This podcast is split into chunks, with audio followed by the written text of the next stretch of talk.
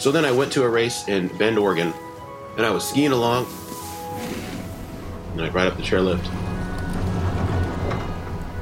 and then I just crushed it going down.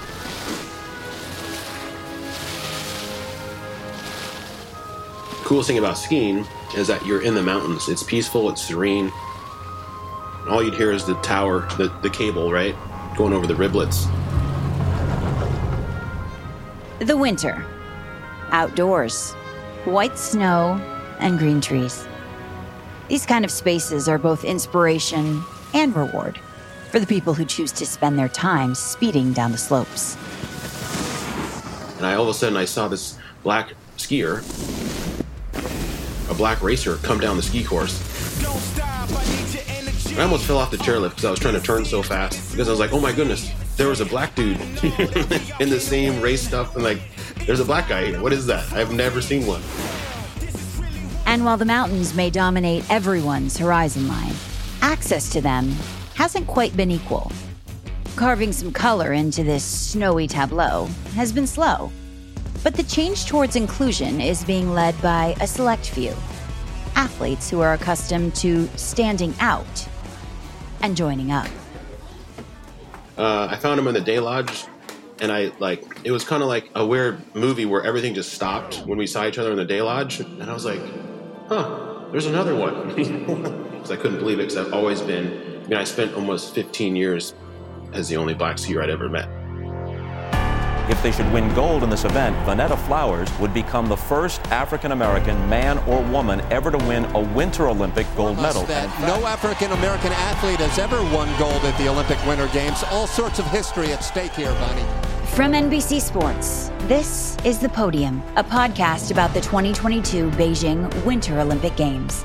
As we near February, we'll bring you the stories from snow and from ice that shape the pursuit of gold.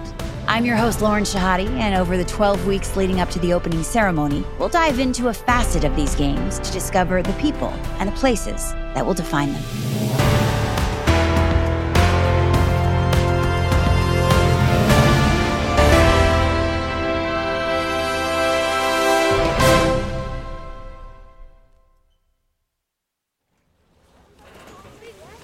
According to data from the National Ski Areas Association, 88.2% of visitors to ski areas in the U.S. during the 2019 2020 season were white, 1.8% were black.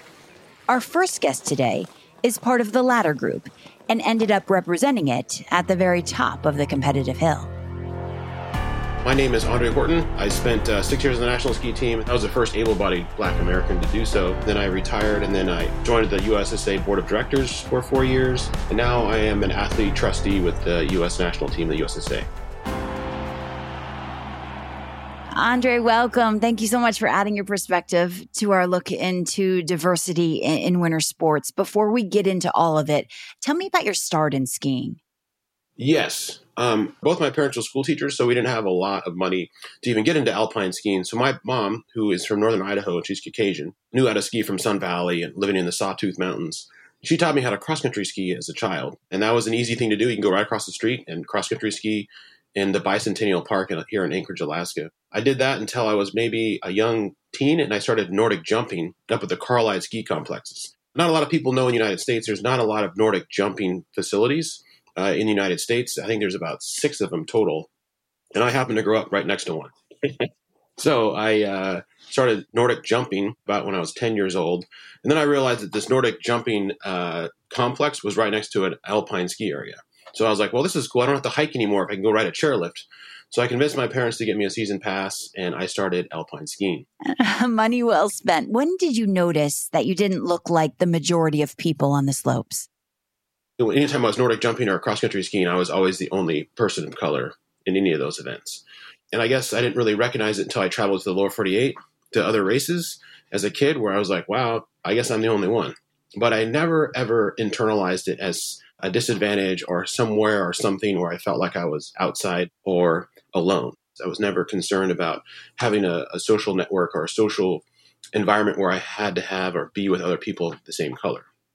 I was just one of those outliers, I guess, where I appreciated the sport so much and I enjoyed it so much that it, I never let my color be a distraction from my performance or my enjoyment of the sport. I always felt like gravity was my friend and the mountains were there to comfort me, and it was all about the clock. It's so well said. You were focused on racing, and rightfully so, right? Uh, gravity might not discriminate, but do you have any examples? I don't know, of being treated differently as you were climbing the ranks of, of pro skiing, or maybe even even once you got on the national team as the first black person to put on that ski suit. Oh yeah, I mean, some people's like, "Hey, did you get that on eBay? Like, where did you get that uniform? That's the that's like that's the new one, man. How did you get the new one like that?" And they just didn't know who I was. Uh, as news traveled around within the organization, they're like, "Oh, Andre Horton's here. He's skiing around in his uniform." and, and, the, and the same token too, I would go places skiing and people didn't know they would they would. This was the funniest one.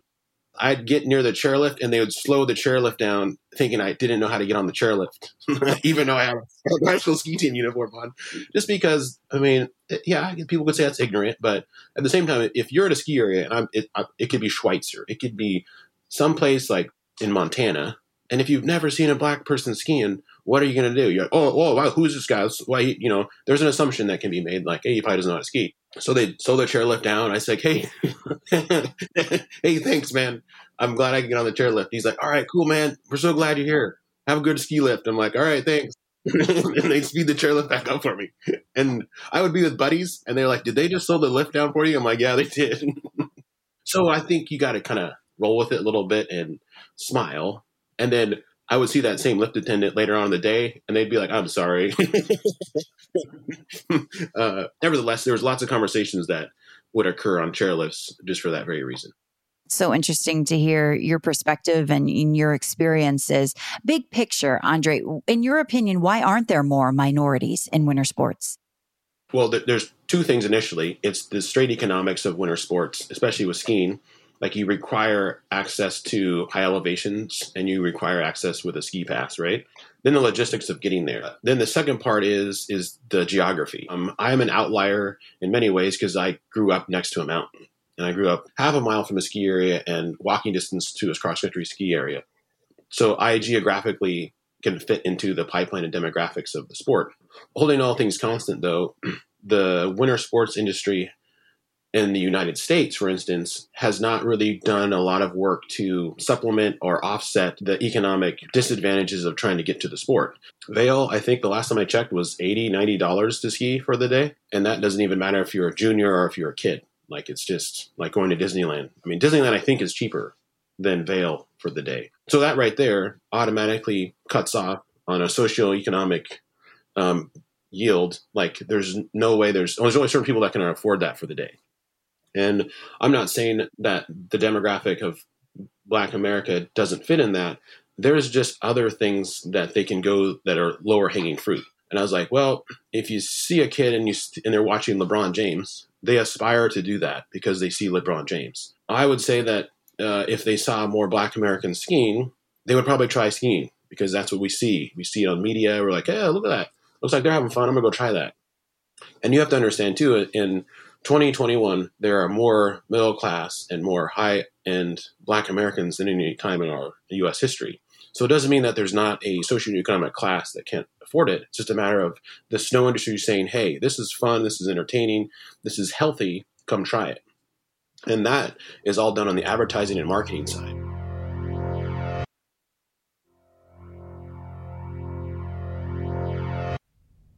If marketing is one piece of the puzzle towards getting more minorities into snow sports, then the young man we're about to speak to is the right fit.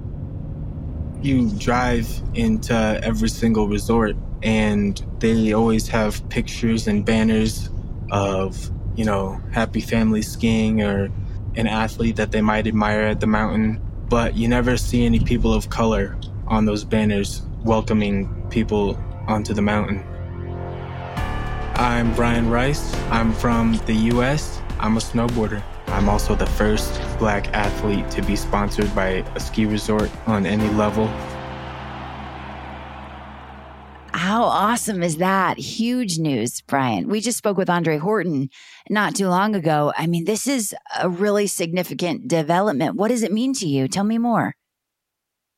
All right. So, not many know yet, but I have just signed a sponsorship and partnership with Copper Mountain Resort and Woodward Copper. And what that brings for me and my community, also people of color, is, you know, showing people that snowboarding and winter sports is, it doesn't have to be a whitewashed sport. It can just be what it is. And what it is is just a great time, snowboarding, fun. And I think that's going to be beautiful. So well said. Take me back to the beginning. Brian, rewind a little bit. How does your story start in snowboarding? So, when I was four years old for Christmas, I had asked for a snowboard. And just to kind of test it out before my parents bought me a real snowboard that would cost hundreds of dollars, they got me like a $25 snowboard from Walmart and it was plastic. I remember the first time I went up a chairlift, I got on by myself and my parents freaked out. And I think after that, my dad decided that I needed somebody to ride with and somebody to hang out with and maybe somebody to help me figure out certain tricks. And I think maybe a month or so after I went up on that chairlift, he went and bought his his first snowboard as well and started snowboarding at the Bunny Hill. About a week into that, uh, we all agreed that he had made impeccable progress and we were going to go up to the biggest mountain in Michigan, Boyne Mountain. And he did his thing while I did mine. And that's the rest is just kind of history. Uh, yes, you did. Speaking of impeccable progress, your tricks have probably evolved completely since then. What are you throwing down these days that are making resorts like Copper and your other sponsors take notice? Uh, I'll start off with my newest and biggest trick coming straight out of Fee is my back triple cork 1440 and also back triple cork 1620 start off with a bang. I love it. You know, Marcus Cleveland and I were speaking last week, and he explained some of the nuances of these tricks to me. He was with you in preseason training in Saas Fee, Switzerland, right? Th- those are the same tricks that won medals in the 2018 Pyeongchang Games. As he gets the triple cork, 1440, three dips in the head, four rotations, and Red just slams it down. Red Gerard just showed up.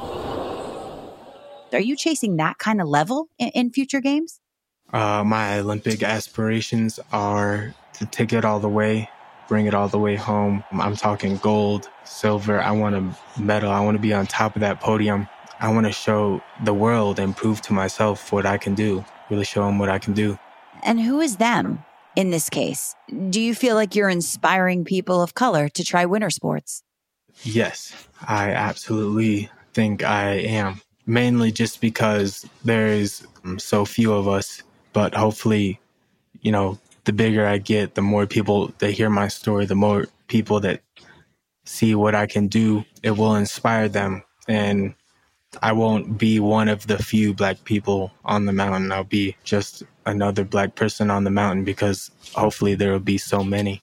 Uh, Brian, when did you notice that there weren't many people who looked like you on the hill? I would say that when I first started, I didn't really notice. I was just a kid and I was more worried about not falling going down the hill or paying attention to where I was going. But as I got older, I realized and I kind of brought it to attention to myself that I had not seen one or if any people of color on the mountain.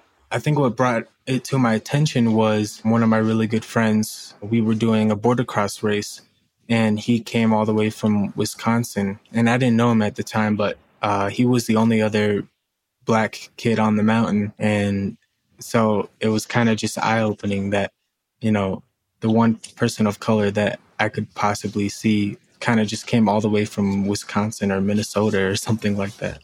What's it like when you meet someone who's experiencing this same underrepresentation? It was nice it was honestly just a relief to have somebody else, you know, that looked like me, another person of color out on the mountain, somebody who kind of knows my lingo and that can keep up in conversation and kind of just keep on riding all day. That was kind of just the best part about our friendship. It seems like the friendships forged in minority skiing and snowboarding are really strong. And that links us back to when this podcast first stepped onto the hill. When I was growing up skiing, I had never seen another black skier. I just had never seen anyone. Uh, and I had heard this like mythological organization called the National Brotherhood of Skiers that was, and their mission was to get black Americans skiing and get a black American on the national ski team at an Olympic caliber. And I was like, well, that's perfect because that's exactly what I want to do. But there's no way that this organization exists. So then I went to a race in Bend, Oregon. I'd get on a chairlift, and I all of a sudden I saw this black skier, a black racer, come down the ski course. I found him in the day lodge, and I like it was kind of like a, a weird movie where everything just stopped when we saw each other in the day lodge, and I was like, "Huh." There's another one. and to me, it was just this moment of like, oh, I didn't know there was more of them. And I kept saying it in the third person, like it or them, because I hadn't personalized it yet. But nevertheless, I went over and introduced myself, and I was like, "Hey, my name's Andre," and his name was um, Thomas Jackson, and he was from Chicago, and he was with the National Brotherhood of Skiers, and I was like, "Oh, that that that organization's real." He's like, "Oh yeah, it's awesome." Um, so he, I got his contact information. We became fast friends. Two months later, the National Brotherhood of Skiers was putting together a ski camp for kids of color to go to South America to ski race and train. And that organization believed that, you know, African American or Black American skiers of color needed more opportunity to ski race. At that time, I was a pretty accomplished skier, but the idea of going to the South America to ski with other Black Americans was super exciting to me because I had never been around that many Black Americans in the winter sports. So, nevertheless, uh, I met up with this organization in Dallas, Texas, and I saw all these Black people coming down the terminal with ski boots on, and it was like a slow motion movie for me because I was like, "What?" There's like ten of them, and they were all walking with their ski gear and their helmets uh, as we were going to board a flight to South America to ski in Chile.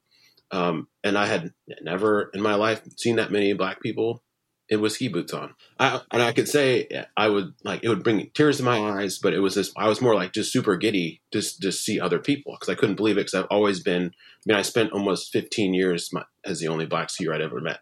So, nevertheless, that was we all became fast friends, and that was my like genesis or inception into my membership and my time and my environment of the National Brotherhood of Skiers. I went to, uh, as you might know, the NBS, as they call it, has these annual summits every year where Black Americans from across the country come together to ski race and just enjoy winter sports.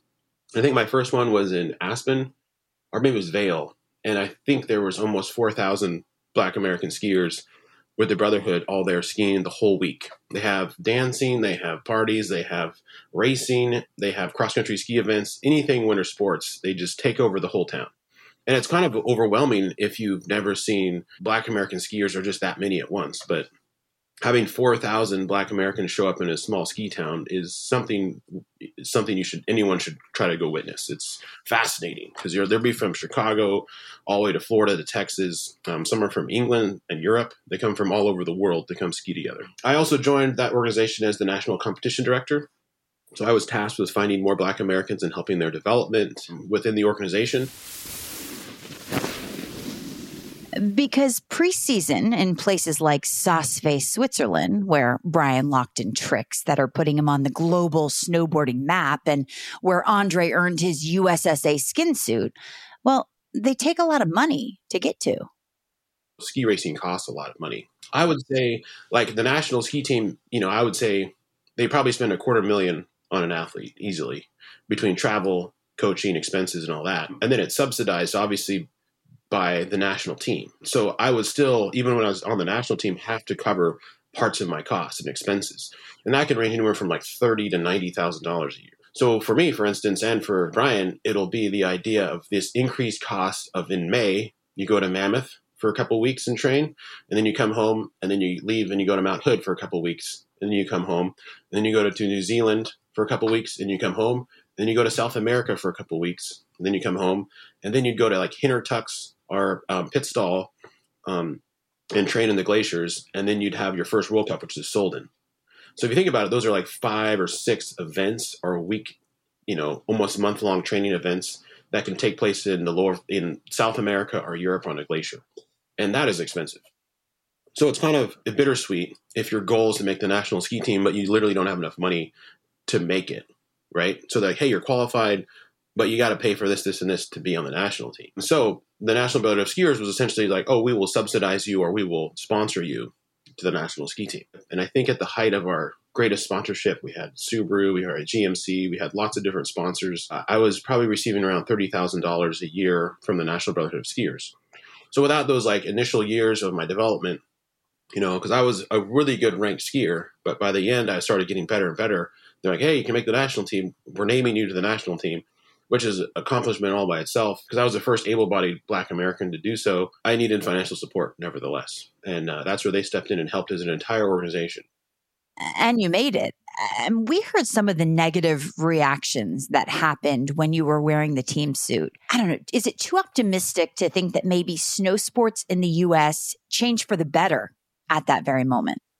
Yes. I wouldn't say I took it for granted, but I didn't know the implications or the the power a national ski team outfit had because I just was I earned it, yes, and I was skiing around at a summit with it.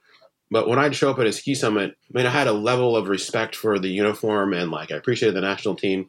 But I would have Black Americans come up to me in tears, like grab my hand and shake my hand and say, "Thank you for what you're doing." And the, and it even today, it's still overwhelming because I didn't I didn't recognize what I had done because I was like, I've been working at this, and I get it. But having someone who's 70 or 60 years old that's a black American still skiing and saying when I was your age I couldn't ski, I wasn't allowed to.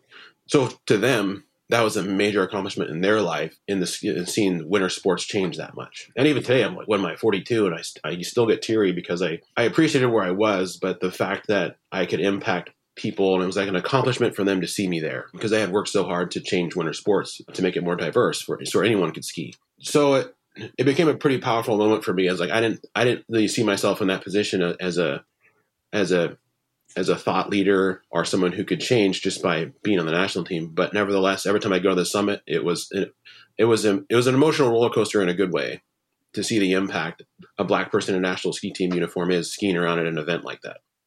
Yeah, has that kind of support to go to big events like the camp in Saas-Fee changed your outlook, Brian? I'd say the change for me is the confidence, confidence that I'm gaining. When I saw myself as just a junior writer, another average, it was hard to push myself into maybe trying something new or realizing my talent. But now that I've started to gain my confidence, I pretty much go out there and just do my thing. And that's the best that I could ask for.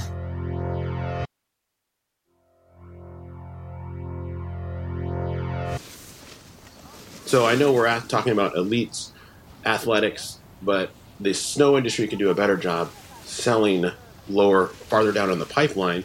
And for both of you, I mean, you're directly impacting that pipeline, whether it's your mission or not, right? If you can show a five year old black American kid that, hey, skiing's fun, it's something you should try, one of those kids out of a hundred that might see that marketing are going to try winter sports. And I think that's the conversion that the winter sports industry, I think, is starting to see. Um, because for every one Andre Horton, there was probably 2,000 black American kids that you would need to get me to the pipeline. Does that make sense? So some people don't understand how this pipeline works. And it's like, it's for every one of me, there has to be 2,000 black American kids because of statistics and just the data needed for someone to get to the elite level that I did. And you talked about it, finding the LeBron James of snow sports.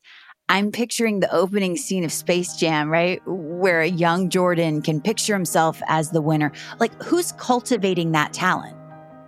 I know of that lives today and is real is the Phil Jackson of winter sports to get the Michael Jordans on the snow hill, and that's Sean Mallier. I don't know if you've discussed or you know who Sean Mallier is. He's like I call him the Morpheus of alpine skiing for black Americans. Winter for Kids exists to use winter activities as a means to change the life, health, and fitness of youth who traditionally don't have access. We provide healthy meals, all the equipment, all the clothing, mentoring, so life skills you instill the fires of opportunity. So I just hope that we continue to evolve as a world, as a society, that sports is a means to an end, not an end. He was one that found me and called me, sent me a cell phone in a package. He's like, call me. I'm like, on this phone. I'm like, this is my own cell phone? I'm like, yeah, this is your cell phone. You're to call me? And he single handedly, like, helped me develop as an athlete. And Sean Mallier, he was at one point running in the running for the CEO job at USSA, and he's a black American. He's tall. He's like six foot four. He used to be a Marine aviator pilot. Um, he was a stock. He was a high end CEO. He put away all that and he bought a ski area out in the East Coast out of foreclosure for I think two million dollars. Went and found venture capital money and spent an additional $9 million on getting snowmaking put in. And now it's the only ski area in the world that I know of that's a nonprofit that is only for kids. If you're an adult, you cannot ski on the hill. It's only designed for kids. And you can be a kid of any socioeconomic background and come and ski there, and you get a meal, you get a coach, and you get rental equipment to ski. And I think there's been like 30,000 kids that have gone through there. And since it's in New Jersey, you get kids from all backgrounds getting there. And that just that idea will be the impetus to get the LeBron James because we have to have a bigger funnel. So if you have 30,000 kids of different backgrounds going through, as I talked earlier, like it might take 2,000 black American kids to have one Andre Horton. He's already put 30,000 kids through a winter sport activity. So that means statistically, it's just a matter of time. And guaranteeing a spot on the U.S. Olympic 500 meter team, the first black woman to qualify for a U.S. Olympic long track speed skating spot. History made here in Milwaukee tonight. Just a matter of time. And the time has nearly come for the 2022 Winter Games. What do you want people who are watching skiing or watching snowboarding in February to think when it comes to diversity? I'm usually less focused on the race of the people that are, you know, competing and doing their thing. I'm more concerned on, you know, just the awesome things that are going on and what everybody's up to, who's going to win, you know, that kind of thing. But there's still going to be someone at the Olympics from Belarus who's going to be ski racing. There's still going to be a guy from Cuba who's going to be there. And I think we forget that. We, we focus on the gold medal rounds but if you look at YouTube a month after the Olympics, you'll see footage of some guy just giving his all, and he might be he might be last, but it is so cool to see their face when they finish. And I think that's the Olympic spirit. Sometimes we lose, and I, I appreciate NBC too. Because sometimes they will show you know highlights of all these people from different countries who they've they, they have struggled their whole life and they have made it and they finally get to the Olympics. And it's cool to see people recognize their dream at the Olympics, regardless if they win or lose. That's the best part about the Olympics. That is the best part of skiing, right? You can do it for your country, for representation of people like you, and you can do it for yourself all at once. I guess I've I have never had a day of skiing that didn't impact my life. And I've never interacted with the sport that didn't have a direct impact on my life. And people are like, oh, I mean, negative, like it's raining outside. Like, no, like I've never had a day of skiing that didn't change my perspective or make me more joyful or thankful. Is that you're in the mountains. It's peaceful, it's serene, and we live in a busy, noisy environment sometimes. We're all working. Noise, like unwanted questions or statements. People will say things to me that I think most people would probably say, that was kind of racist, but I, I don't look at it that way. I look at it as I'm like a walking educational device or a person because people will ask me when I'm on a chairlift, you know, like, what's it like being black and skiing? I'm like, well, it's no different than you. It's gravity doesn't discriminate. That's what I always tell people. Uh, I'm gonna wreck just as good as you are if we don't if we're not careful. Um, uh, but we can really enjoy the sport because uh, it doesn't discriminate. We can really enjoy the sport, all of us. After all, there are no outsiders outside.